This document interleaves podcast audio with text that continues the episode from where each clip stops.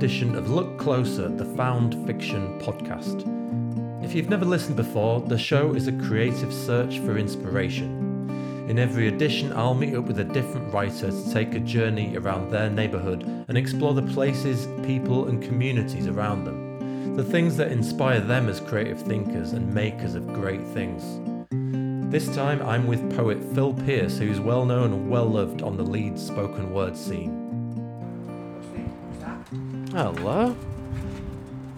Hey, you. Who's this? Hey. You don't need to shout at him, do you? Eh? Come on then. That's it. It's a nice big spot, this actually. Nice bit of outdoor space you got here. Yeah. I think it needs turfing and um, benches put there or what have you. Yeah, yeah. But I um, like that feature thing in the middle. It was a water fountain. No and way. the wind.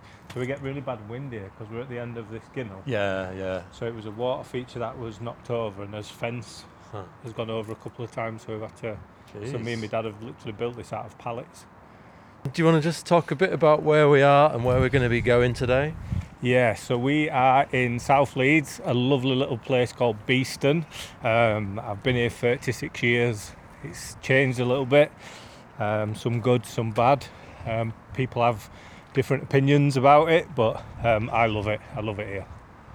Yeah, I've not spent too much time here myself. I've been once or twice, I think, but uh, looking forward to finding out a bit more about it and being inspired by it. Do you like walk around the area, kind of trying to soak up inspiration, or what? What's your process? Is Beeston being an inspiring place for you in your work?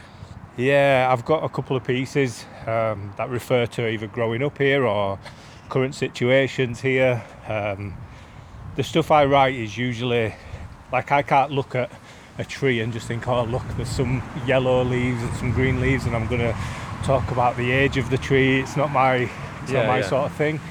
But I might see a mum telling off a kid, and that Like might people, be people. yeah. So stories. Um, I have got so one of the things I wrote about growing up in Beeston. We're just going to come out onto Beeston Hill here, um, and Yeah. there used to be a row of shops, and one of them was called Cowans. And if you were a lower income family, you'd go to Cowans for your school uniform rather than Rawcliffe's. Right. Uh, it was just a bit a bit cheaper, um, and that that features in one of the spoken word pieces I did about sort of growing up here, things that aren't here anymore, things that you miss about being one. young, and uh-huh. I spent my first few years in Moss Side, Manchester, a what some might call economically deprived area of the city that's kind of been left behind by the financial growth of Manchester, but will always have some of the city's cultural heart. I remember nothing of Moss Side because I moved to Leafy, Yorkshire when I was about two years old, but I often wonder what my life might have been like if I'd grown up there. And one day, about 20 years later, I went back to Moss Side. It didn't feel like home, but why would it? The best part of three decades had passed since I last set foot there. But like anywhere you've lived, will always be a home to you, as it played a crucial part of how you came to be. It's actually going to be a bit more refreshing this time because the previous two episodes we've kind of been in more rural places, I guess. Well, and Right. or been inspired by nature more, whereas here, like it, dodgy you know, cars, and It'd be like yeah, like urban environment, like people, stories, and and I think yeah, there's something in that, you know. yeah. Well, the plan is we'll go from my house where we've just been up to um, the best view in Beeston. Okay, Um, I'll show you that, and then head back. sweet. Okay, looking forward to it. So, So- yeah, so this is so this is Beeston Hill. This is the hill that runs all the way through um, the bottom end of Beeston. So Beeston's split into like a V shape. Right. Uh, you've got Dewsbury Road at one side, uh, Beeston Road at the other. Uh, but there's a lot of history here. So this used to be a, a cinema called the Malvern Cinema, and then that turned into a pub. So depending on what generation you are, you'll remember it either as a cinema, and then my generation it was a pub, um, and now it's an old people's home and a family shopper. So it was sort of it used to be in between. Did the cinema. Um, and my mum used to, because she was one of nine, one of them used to pay in and then open the fire doors, and the other eight So already you can kind of like come out here and you can imagine the past and Yeah. the present iteration of a place.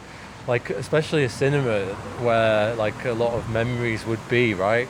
Yeah. And now, as you say, it's it's flats housing Yeah. that bit. this is it. And yeah, I suppose I suppose every neighborhood again, like places go through regeneration, don't they? And things go in and out of trends. Yeah. And I guess the sort of cinema industry and the pub, like pubs as well, are struggling, and they've been replaced kind of en masse. But it's it's cool as like someone who doesn't live here and hasn't spent much time here, like to imagine a bit more of a thriving area here where people are Yeah. coming in and out of a cinema door or in and out of a pub door, and a bit more of an environment there now. But like I guess with it, it, like would you say it's its whole energy's been a bit transformed then since that took place? That Oh, change. massively. Like if you walk a little bit further out, so what you can see on the left is a. It used to be a school called Hillside, and that school. yeah, and that's now a business centre. So it's got different serviced offices in.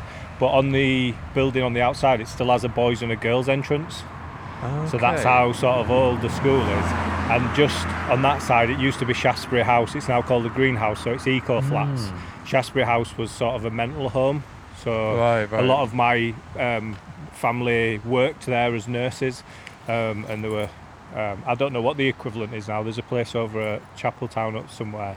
Um, that's Okay. sort of a similar place, but there's talks about it being haunted. But then when you're a kid, there's loads of places that were haunted that you never believe stories about. So, but now it's the opposite. It's eco flat, so it's for sort of more privileged people who can afford to pay their prices for to live in flats. So Interesting. I, I, th- I suppose all over this city really like is a story of uh, regeneration and transformation constantly, and uh, different communities moving around and different communities settling in. And it's interesting. It must have been really fascinating, kind of living here for such a long time, actually seeing it with your own eyes and being able to comment on it. Yeah. Definitely. I mean, I, I was in Dewsbury. I was asked to host a night in Dewsbury, and I wrote. What I used to do is, if I travelled to a different area, I'd try and write a piece either about that place or spend a few hours there and write something. Uh-huh. And when I was in Dewsbury, it was about how people only ever talk about how good Dewsbury used to be, and how now it's just full of charity shops and things like that. And then a couple of years later, I'm saying the same about Yeah, where, where I live. So I guess like to that point, I mean, just looking at this, the corner of this house here, like where the sort of the paint or the rendering work has kind of peeled away, showing the bricks underneath, which look pretty decent condition. But that that kind of is a almost like a metaphor for what you've said, the transformation. There's a there's an outside there, but then there's a, a hidden There's inside three that's different always been textures on that wall as well. That looks amazing. I've never stopped to look at that before. Yeah, and kind of patterns showing within the bits that have peeled off as well. I guess you could probably like just like you could look at look up at clouds, you could try and spot shapes and things in there, I suppose. But no, it's just interesting. I mean, even if you look at what we've just said about the Malvern, so the brickwork would be the cinema, the rendering would be the uh, the pub, and then the new outside Yeah. phase of it would be what's left of. different layers depending on Yeah. which generation Yeah. has kind of transform, transformed the place. Yeah, just started to chuck it down a bit now. I know. Um, Are you all right to keep going? yeah, yeah. We've not got far to go now. Stormzy actually came and had a picture took where we're going. no way. Yeah, so, okay. Well, I'm sure. You'll be, you'll be as cool as Stormzy when we get to where we're going. I It'll be hope worth so. it. I hope so. I thought I was already, but yeah, sounds, sounds good. sounds good to me. I mean, like, Even like this view, if you well, actually, you get a really good view of the city here. I mean, Yeah. in some of the places we've been on previous episodes, actually, we've seen the city from different angles, and this is a new one again. And you can see certainly, yeah, the, the highest buildings.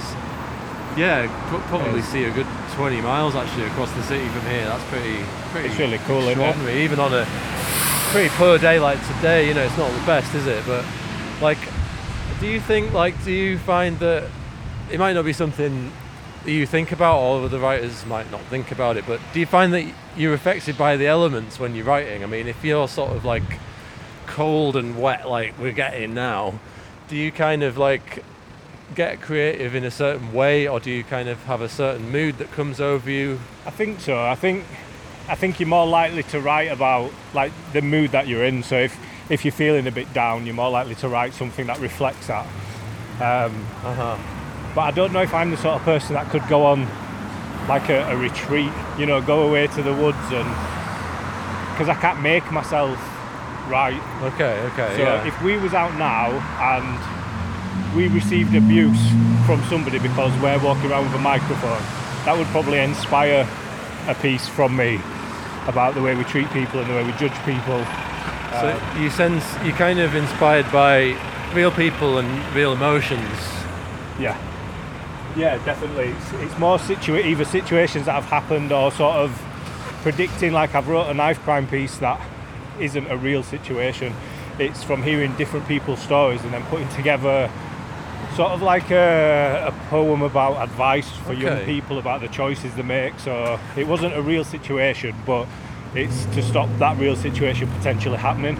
But yeah, but it was kind of true in, Yeah. in that way. Yeah, Yeah. interesting. Yeah, so okay, interesting. So you kind of play with reality a bit a bit there, sort of fiction that speaks a truth kind of thing. Yeah, definitely. That's say. that's definitely how I'd describe it. Yeah. Um, so we've got these are some of the oldest houses in Beeston. There's a poem that was wrote about a house in Beeston. I was gonna say a very very old famous one. pretty and the house grand. just on the other side of this graveyard here. I like the the top of that one on the corner. It does look a bit like a princess tower, doesn't it? It does, yeah. It's like a sort of Rapunzel, sort of modern Rapunzel. I wonder what the idea of the gate on top is. So yeah, there's a, a gate on top of uh, a kind of spire on top of a, a house on the corner here. Yeah, it does just look like they've used a gate uh, as a It's bit just decorative. aesthetics, isn't it? Yeah, definitely. Just decorative. Oh, you could spend a whole day just commenting on buildings. Really, there's so many stories in buildings Yeah. across the city. I mean, Leeds is known for like sort of red brick, I guess. Yeah. Like a lot of West Yorkshire's stone, isn't it? Grey stone, but like Leeds is very red brick, and I think people like that.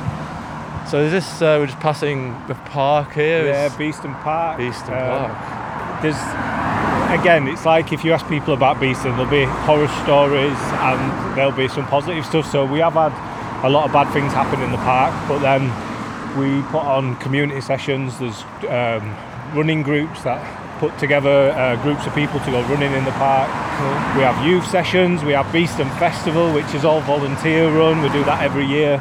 Yeah, um, yeah. This the community spirit in areas like this is amazing. Um, you don't you don't understand what goes on sort of behind the scenes in these sort of areas, and I think we're lucky in that way because the more affluent areas don't have a need for the community to come together to sort of react to certain things or True. to yeah. campaign for certain things. Um, That's true. I think as we, we kind of saw in Chapeltown where we were for the previous episode, I mean, it was clear that community meant a lot there as well. yeah, But I think like it's not always like a positive thing. I mean, it is a positive thing, a community coming together, but sometimes the reason why it has to come together is for not a positive reason because it's kind Oh, of riling yeah. against something or it needs more support. I mean, it is inspiring when people do kind of join forces and they campaign for things to be better, certainly, like in terms of kind of what, whether it's cleaning up the area, whether it's more education, whether it's more funding generally. yeah. I mean massively, but I don't I don't know if I'd like to live somewhere that didn't need anything, that didn't have a community spirit, that didn't.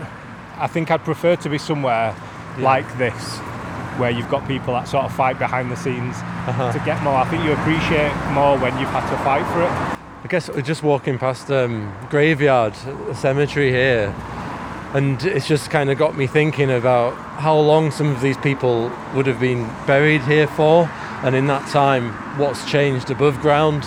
And it'd be interesting to kind of just got me thinking visually rather than like literally about mean- like how that might be expressed in in video maybe or a picture. Like you could quite easily tell a story of the area by the kind of what's changed in someone's kind of lifetime. Definitely. I mean, it would be good to do. I, I, there's a video of somebody driving round in the 80s with a big old video camera inside the front of like a Ford Escort or something. Um, and it would be good to do that same run today and try and split screen just to see the difference. Like one of my uncles who moved away when he was when he was well, I say when he was young, but probably like 20 years ago, he came back and he, he couldn't believe how different sort of the area is. Even so, Dewsbury Road, the other side of Beeston Park, it used to be like my mum would go there and do a full shopping, yeah. But now the shops have changed that much that she has to get in a car instead of walking and drive to three or four different shops to be able to do a full week's worth of shopping. Right. So in that sense, it's changed massively as well. I guess it sort of maybe shapes you a bit as a person. Like, eh, well, living anywhere in a city, you've got to kind of be open to change because cities are places that are kind of in transition all the time, right? And Yeah. I think like places rural are like, yeah, it's a sort of different way of life. It's a bit more sort of yeah conservative, I suppose. Yeah. But like, I, I- I wonder whether that shaped your creative work somehow. I mean, you kind of do you throw yourself into different types of creative work because of that? Do you think? Yeah, I guess so. I mean, I was just thinking. So one of my pieces is called Then and Now, and it's about how poetry has changed my life. So I think quite a lot of my stuff does work around reflection, Uh-huh, around uh-huh. how things have changed, how people have changed, um, how perceptions have changed. Um, and the one about growing up in Beeston is more about what it was like for us rather than the difference today. Uh-huh. So maybe that's something that needs to be that needs to be written. Nostalgia is a powerful sense to explore in writing. If you're not inspired by the here and now, you can often reflect on a time that's passed, a place where you no longer are, to stir a memory of something that inspires a story. Nostalgia is a device that Phil uses in his poetry, and every shop and every street we walked past, he'd have a story about it. And as we carried on talking, big raindrops started racing each other down my glasses. It's properly raining now, isn't it? It is. I think if there's some kind of sheltered area where we can be inspired from, that that would be spot on right now. But as you say, like I, th- I knew a guy, right? I, well, I met a guy who at this. Um, it was a meeting about a festival, and he was an artist, and he never owned a jacket. Like he's never owned a jacket. Right. Um, and the reason why is because he likes to feel the elements like all the time. Like he always gets soaking and he always gets freezing and Oh wow. you know like every season he's never worn a jacket. He's just in like a jumper basically. And sometimes he's hot. You know, sometimes it's it's inappropriate because for the other reason. Yeah.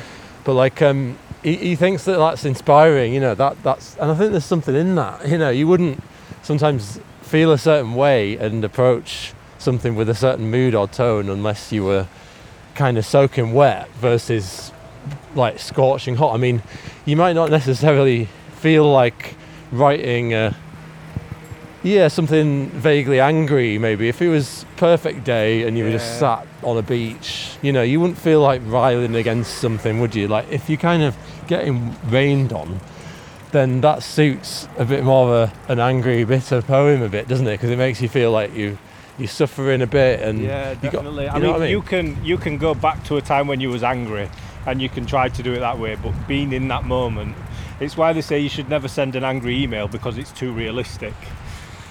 And Yes. it's not how you should. Like if you were less angry, but I think with poetry, that's exactly when you should write.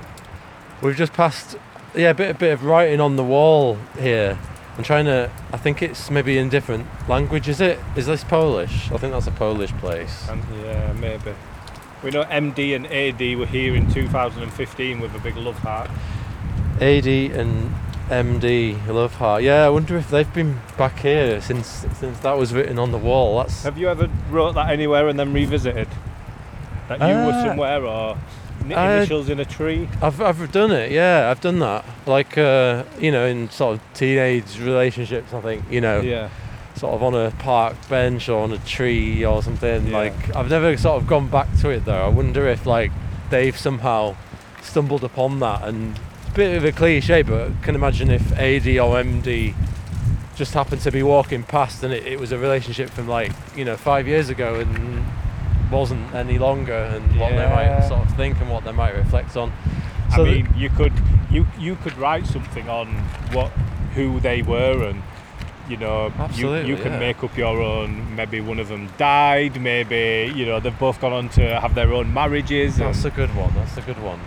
Yeah, we this is um, again a, a good viewpoint. We're here. We're looking over Elland Road on our left, and then sort of to the across the city to the east there. And there's some yeah. There's actually, I guess if if you were, yeah, an inspired like footballer, you could probably practice on the pitch here, just in front of the stadium, and then dream of playing there, just a few hundred yards away. Yeah. Like this is probably quite an inspiring place to play actually, because you'd be sort of maybe like if you closed your eyes, you could half imagine being a couple of hundred yards away and playing on the pitch of Yeah. Elland Road if you were to surrounded come by and fans. play here while Leeds were playing and you heard the crowd cheering, you could pretend. So is this where Stormzy was then? Yeah, so he was at the end of end of Ah. this street.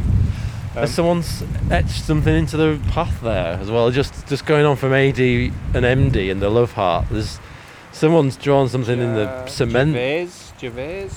Yeah, Jay. V A I S E. So there's like As bun.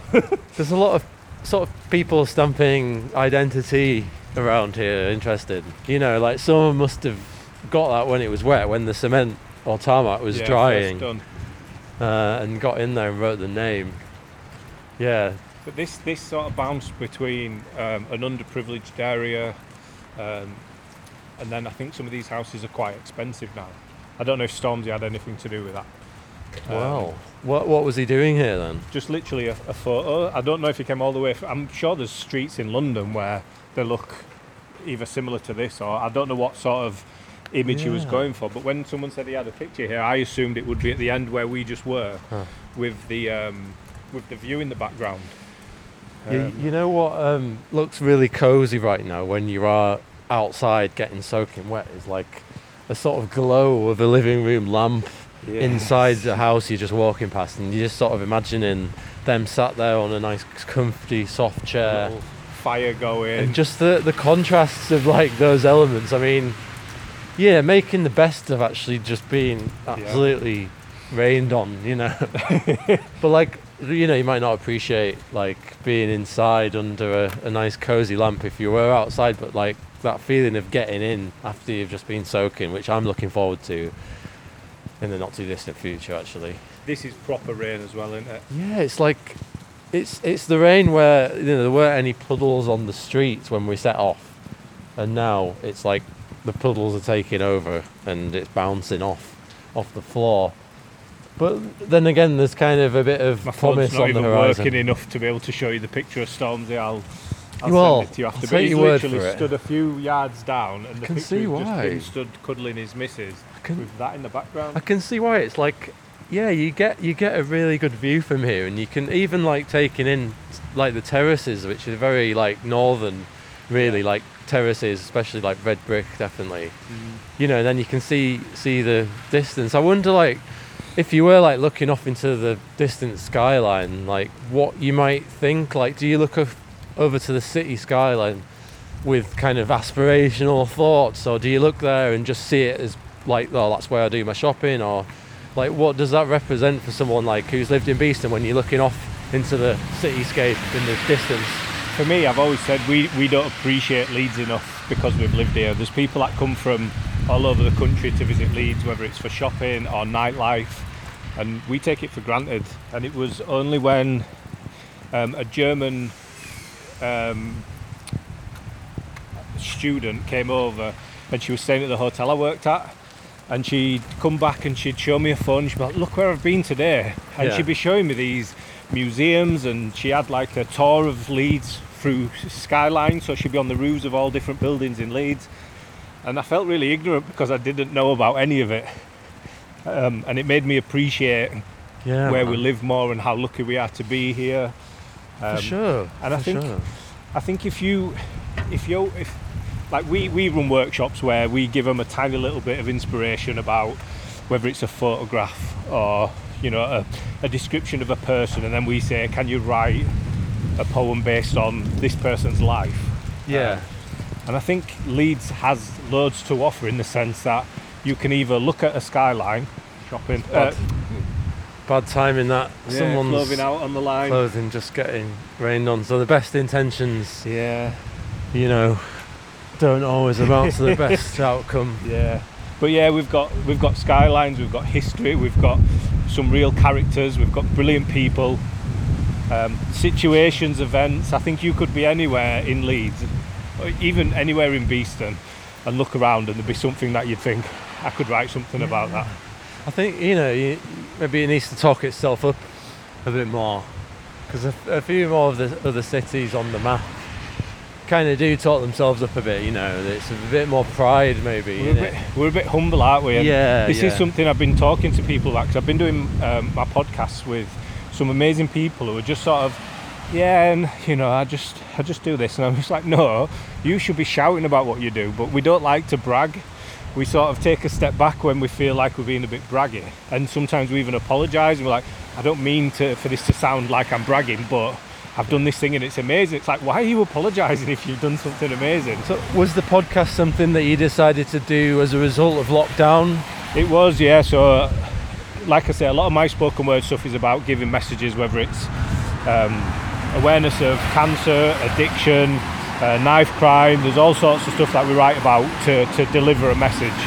So when lockdown happened and we couldn't deliver those messages anymore, we had to look at how can we do this creatively. So we started a podcast so that we can send videos to people who need to see them um, people who need to hear the messages within them, and then we're going to start recording some very specific conversations that we can then give to schools to use as sort of working tools. So that's the plan.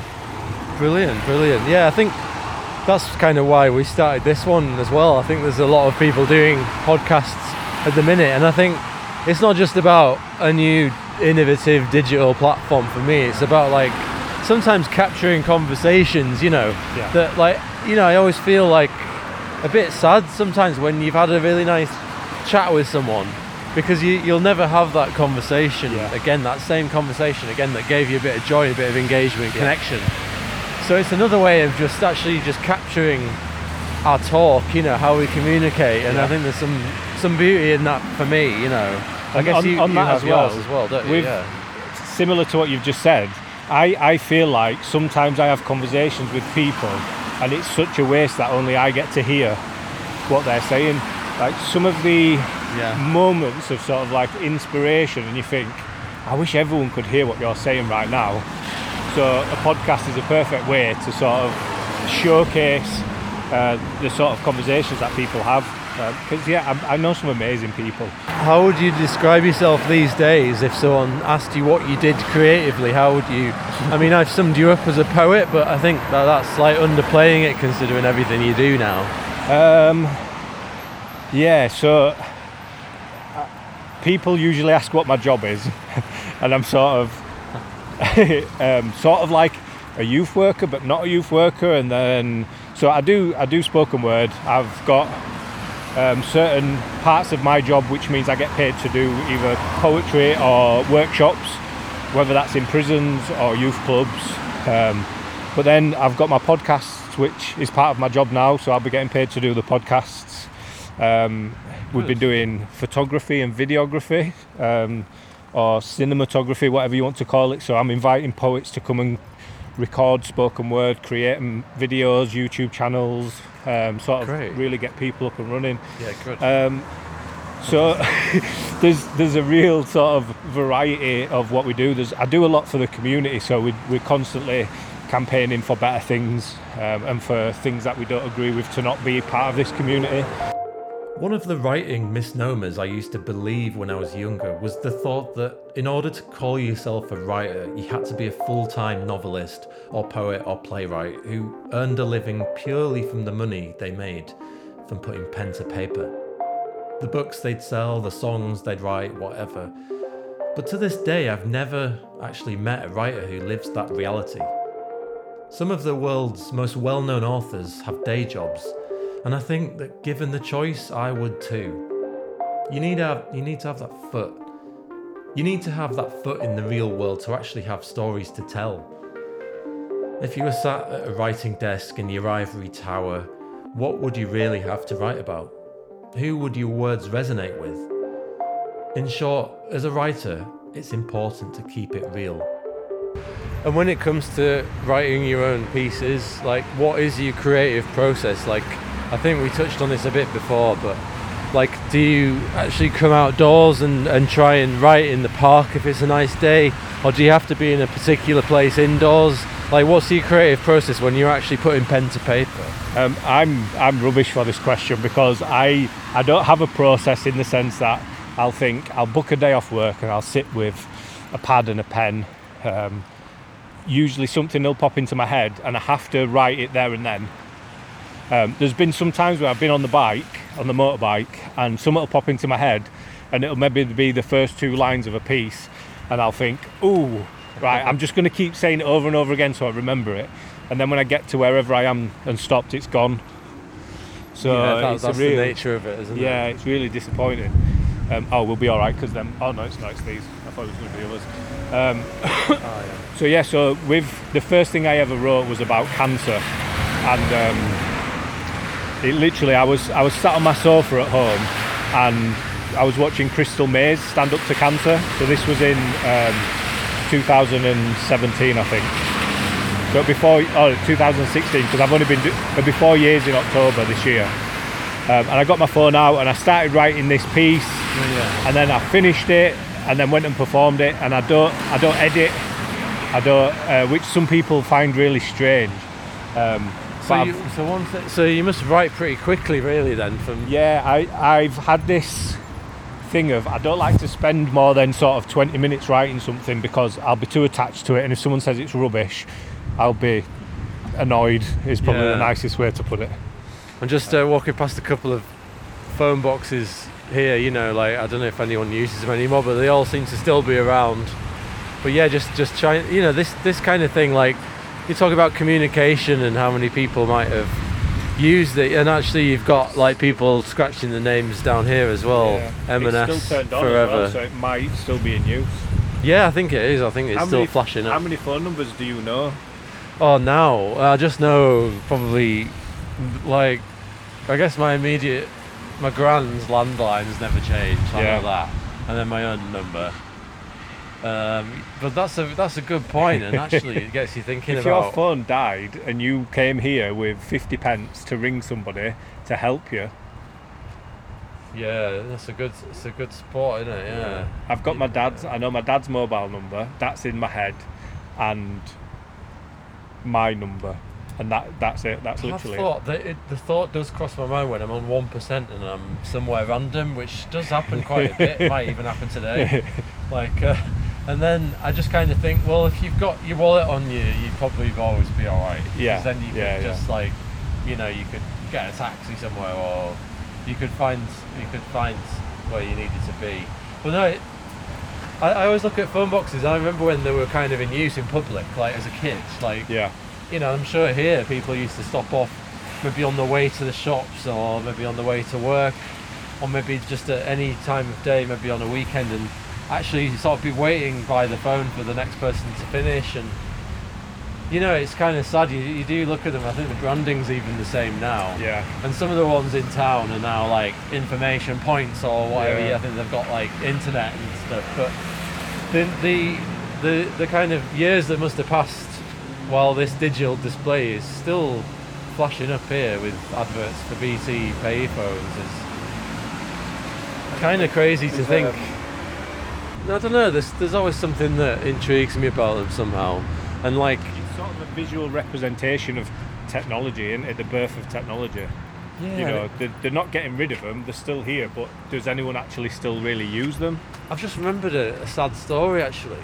Yeah, a kid at my school who, like, you know, like when you're at secondary school and there's like a new kid joins in like year nine or something random, and you're like, at the time you just think it's a new kid, but now you realise that no one joins in year nine unless there's been some kind of big family move or some Yeah. kind of upheaval of some kind. And he gave his landline number out to people, you know, like like I can't remember why. Like if, if people exchange numbers at school for a chat or to meet up to play footy or whatever, and he gave the number of his local payphone out, and like it used, and I remember some I didn't ring it, but a mate of mine did, and he was always like out of breath when he came to answer it. Yeah, I just remember that Oh, wow! because like so he must have lived close by, and then hears the phone ringing and runs out to try and get it before it cuts off. Like the pride of, of having a phone number, like which he Yeah. didn't have. Obviously, he didn't have a phone. That's why he was giving out his local payphone number instead. That's mental. this this is a big thing for me. Things that we take for granted, um, and it, it came about because I was. So I've I've got a studio now, and the internet there is brilliant. Um, so I've got um, my Xbox there because I play Xbox with my uh, nephew and then my friend in Australia. So he's in Australia, the other side of the world, completely different time zone, and he turns on his Xbox, and me and him can join the same game. But then sometimes there'll be a slight little glitch that happens, and I'm just like, oh, it's done it again, and I go mad. And I just think, let's just slow down and think about what we're able to do uh. for that glitch to happen and how much of a privilege it is that we've got an opportunity to be able to do that. And then you think about other people who have real struggles hmm. and the things that make them cross. But you think about a family that's struggling that doesn't have much, they're not cross about it. And I'm getting cross about a glitch in a computer. And it's really humbling to have those sort of moments of clarity where you just think you, you just need to appreciate the ability to not Yeah, just make phone calls but to Yeah. actually because it's something we used to do as kids um, we used to play computer games we actually played tigs when we were little which most Tig. yeah which most young people will have Yeah, played yeah, yeah, yeah, of course. but we start I, I got a job working as a security officer um, at the Leeds bus station and I got two of my friends That'd jobs be an there interesting job. and they um, we continued that game of tigs as adults whilst at work as security guards and one of them so one of the lads got married and me and the other were best men so we were playing tigs on his wedding day and whenever the three of us are The together longest game ever. well yeah whenever the three of us are together the game continues and then I don't know if you've seen it, but there's a film that's come out based on a true story about a group of friends that have been playing Tig since they were little. And I was like, that could have been us. I've read something in the paper actually about about it was like a 60 year old game of Tig, like yeah, it'd be going on for like six decades or something. Man. Yeah. But it sounds just like that. It's like a, I guess it's entertainment, isn't Yeah. it? And like, you know, you have a glitch in, a- in an Xbox Live or whatever, you know, but people might get just the same satisfaction when playing like chess out in public Yeah. and say like a big gust of wind comes and blows all to pieces away. That's like their glitch, isn't it? Yeah. Like, and it fill them with the same frustrations. Like, yeah. And I Uh. just, I think, I think when it comes to stuff like that, there's, like I say, there's inspiration in everything. You know, there's, there's a piece to be written about the, um, the way that that we take things for granted because it's been part of our everyday life. Um, I was just talking to somebody about our generation being the best generation because we were introduced to computers, but it didn't take over our lives. So we still had the play outside and the Yeah. introduction to computers. The dial-up. Um, yeah, so before our, before us, that generation doesn't really understand technology as much now. I'm not sort of generalising, but um, like I feel I have to explain a lot of stuff on computers to my parents or my aunties and uncles, and the Uh-huh, new uh-huh. generations after us um, are more computer-based, technology-based than they are sort of physical activities. And I guess you've kind of got your finger on the pulse with working with young creative people as well. I mean, are you spotting like any major differences in how they actually create work and, you know, beyond the kind of what they take for granted and things? Yeah, I think I think the thing is is making it sound interesting. So if we talk about doing spoken word or spray painting, spray painting's usually easier because it's it's deemed as sort of naughty and illegal and it's a bit Yeah. it's a bit of a rebellious form of art. But anything else until until you, if you can get them interested, you can hook them with with good work. But it's getting them to the initial oh I don't really want to do that. So we actually bought a load of iPads and we we set young people TikTok challenges and Nice. so creating their own videos and stuff. So it's it's just different ways of making them be creative, really. Um, I like it. but they just see pen and paper as being like an ancient form of communication. That's yeah, it's interest, interesting that. I mean, yeah, I mean it kind of is, isn't it? But like, it it's different. Like I always find it different writing on a Word doc where it's so easy to just delete it all and start again. Yeah. Or like, you know, shuffle paragraphs around or whatever. Whereas if you if you've got a pen and paper in your hand, you kind of once you start, you're kind of forced to. It's you can't honest. just erase it all. Yeah, it's, gotta- an honest way of writing, isn't You've got to continue with it and work out what you've started writing, and, and it's different. It really is a Yeah. different process. And I think yeah, we're just kind of getting back to where we started, just as the weather's uh, I know, yeah. stopping. but that's kind of symbolic in a way, isn't it? It's like that that 45 minutes or whatever that we were just out for then was the the kind of probably the worst weather of the day and like I, you know it's always kind of what you make of it isn't it and it's like sometimes you might think of that as just really unlucky or sometimes it's like we might not have really spoken about some of the things that we spoke about or noticed what we noticed without that rain lashing down partic- particularly This is my um, it's my Amazon delivery. I had to order a mouse because I brought my computer yesterday. Thank you very much, mate. um, lovely and thinking about it, I could have just been anybody walking past because he's just handed me that outside of my garden without me even going I in. might on it. just come down here sometime and wait, and just give give someone a point that a knowing point. At the end of our creative search for inspiration, taking in the streets, people, and community of Beeston, Phil and I got back to exploring the why factor of writing.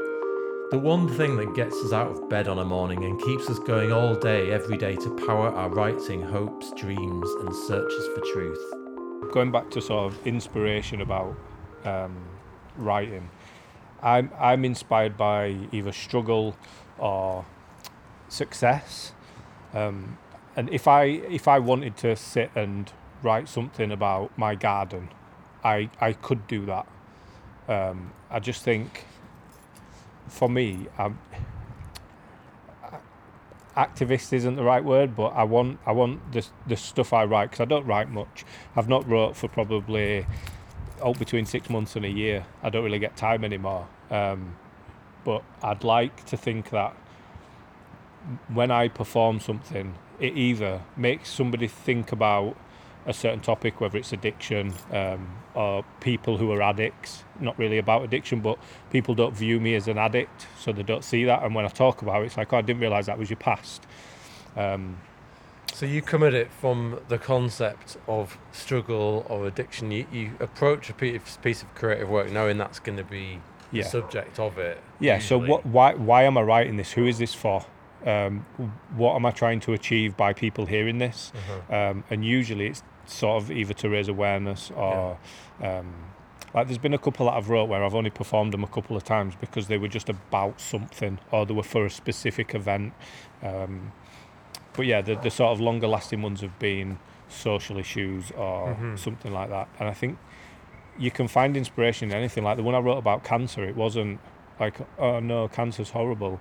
It personified cancer, so it's me shouting at cancer and telling it why I hate it so much and how it's affected my family. and that gives people an opportunity to come and talk to me about what they're going through. So I've never performed that poem without somebody coming up to me and saying, I've just lost this person to cancer and it really made me feel and it gives them an opportunity to talk to a stranger hmm. about something they would never you would never stop someone in the street and say yeah. hey, my mum's just died of cancer So, you, so you know what you're going to write about. Usually, it's not like you usually walk around and, and think up, think and, and try and just keep your mind open and and be inspired by something that might just take you by surprise and trigger a certain thought. You know what you're writing about. It's quite a planned approach. Then, Yeah, usually. So if like the, the the one about knife crime was never meant to be about knife crime. It was just about choices and consequences. And when I started writing, I just it wrote itself as a knife crime piece.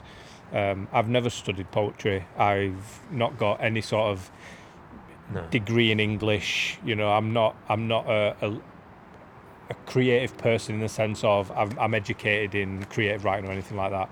I've just got a particular way that I write, and it's usually without thinking. It just happens. Like I say, I don't edit. Usually, what I'll do is I'll write something, read it out a few times, and I'll think, oh, they might need an extra word in there. So instead of saying there, I'll say they are, or you know, just to add an extra syllable or remove a syllable. But other than that, because I think if I've wrote it, I've wrote it for a reason. So why should I take bits out? But some people say that editing is the the real sort of heart of writing. So you put it all out and then you edit it into the piece, whereas I I'm write it into a piece. No, no, your pieces, uh, from what I've heard, come across as as edited as I assumed they probably were edited. But yeah, I guess that I guess it must be just more intense. The actual creative point must be more intense because when I'm writing, it's like just a bit of a train of thought. It's just a bit of a start, you know. And mm. I that is true of my work. I definitely the the heart of it would be in the editing for Right. sure, and the, it would take way longer, maybe ten times as long as the writing of it did.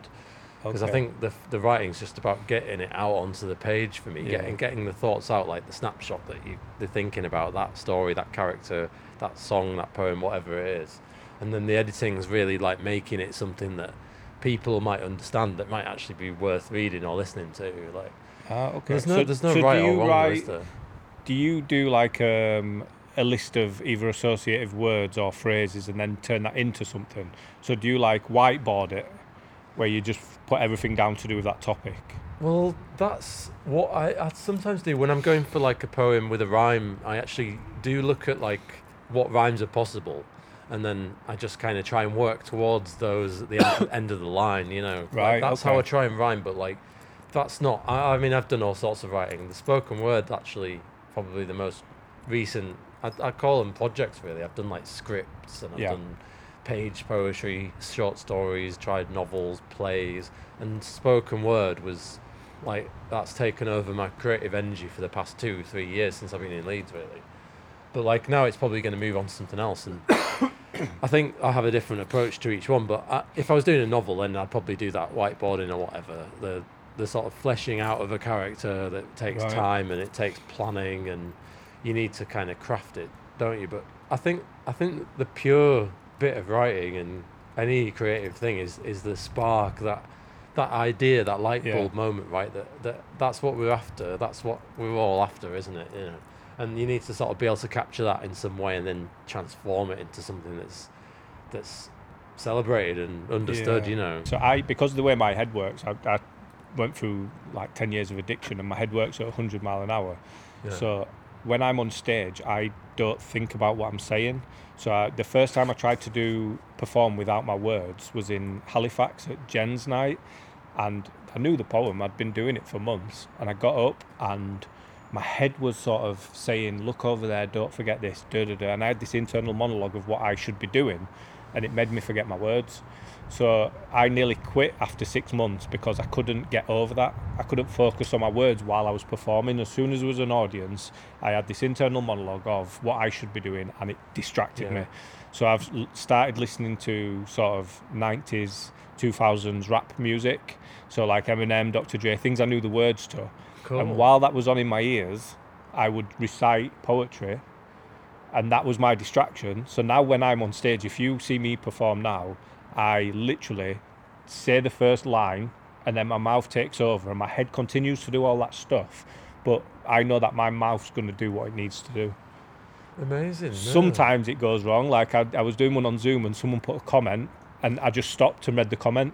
And I was like, oh no, I meant to be performing. and I had to explain to the other people in the chat what had happened and said, please just don't don't write any comments because I'll, I'll I will stop. And um, but so yeah, I just I just don't think about it now. conditioned yourself like that approach. Wow, yeah. I mean, no, that that is that's good. I guess it, it also probably.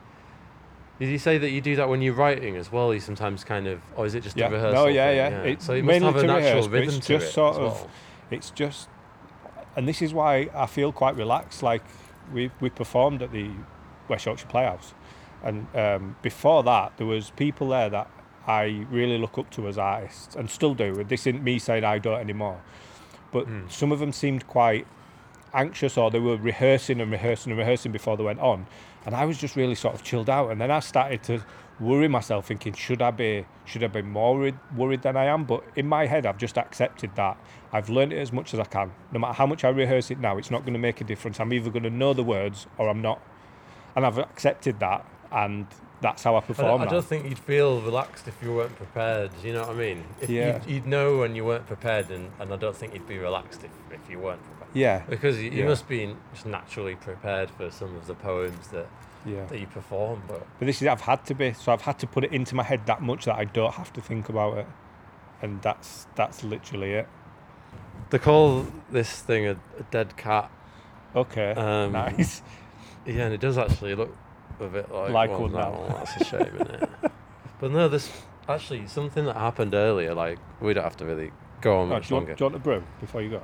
Sure, if I've you got offer. another one of them you can have as well. Oh. It's- But um, when we when we were at the traffic lights earlier, and like it felt it felt quite symbolic and significant that like you know like when you've been living somewhere so long, like I've never lived anywhere as long as you've lived here, but Yeah. you know exactly when the lights changing, right? Yeah. And like you know the lights before like any tourists, they're all waiting for the green man and Yeah. all this. and you you're you know when you can walk on a bit of, on a red light, you know Yeah. you're watching the traffic. But I think you hadn't realised. I think I think it took you by surprise, and that it felt like. Well, maybe you do always have to keep yourself on your toes, and you maybe don't don't know quite everywhere hundred percent. Well, usually when I'm sat at a red light and the green man goes and I'm coming down the hill where we walked, that usually goes green. Oi, get on there. Come here. Yeah, usually when you're coming down past the cemetery and you get to the lights, if they're on red and the green man's on, they're the ones that go green first. Ah, so when the green man went and we just missed it, I thought, well, even if someone's coming around, we've got more than enough time to cross the road. But the other ones went green. I see. Which- So, which is the goes wrong to way show around. That, that's something that shows like how well you know a place. I think, but it, no one could know a place like this better than you. But there'd always still be that one percent that you don't know. And that's it for another edition of Look Closer, the Found Fiction podcast. Thank you very much to my special guest Phil Pierce, who took us on a creative journey around Beeston. Before we say goodbye, we've got a few pieces of found fiction news to tell you about. Street Stories is now live. This is our street literature project taking place in Quarry Hill in Leeds. We've worked with four Leeds based writers to create super short stories about Quarry Hill residents, past, present, and future. The stories are displayed in public spaces on vinyl stickers, foam boards on easels, and on A4 printouts marked Read Me. Street Stories is supported by Leeds City College Arts Fund, and if you want to find out more, visit bit.ly slash quarryhill. It's Proper Art is also about to happen in London. This is another street literature project of ours. We've been working with writers from London to create art gallery descriptions of real places in the capital as part of Kensington and Chelsea Art Week. And this one will be live from October 1st, and we're super excited about that. Finally, we were really proud to stage the Isolation to Innovation Masterclass series in early August. And this event saw us come together with creative practitioners in Kenya, France, and Romania to lead a series of sessions which aim to inspire artists who've really struggled economically, psychologically during these periods of lockdown we've experienced across the world. And a big shout out here to Old Bank Noma in Manchester and Nairobi based Creatives Garage for helping us make this event happen. That's all we've got time for this time. Until next time, make sure you stay positive, connected, and kind. Thanks for listening to Look Closer, the Found Fiction podcast.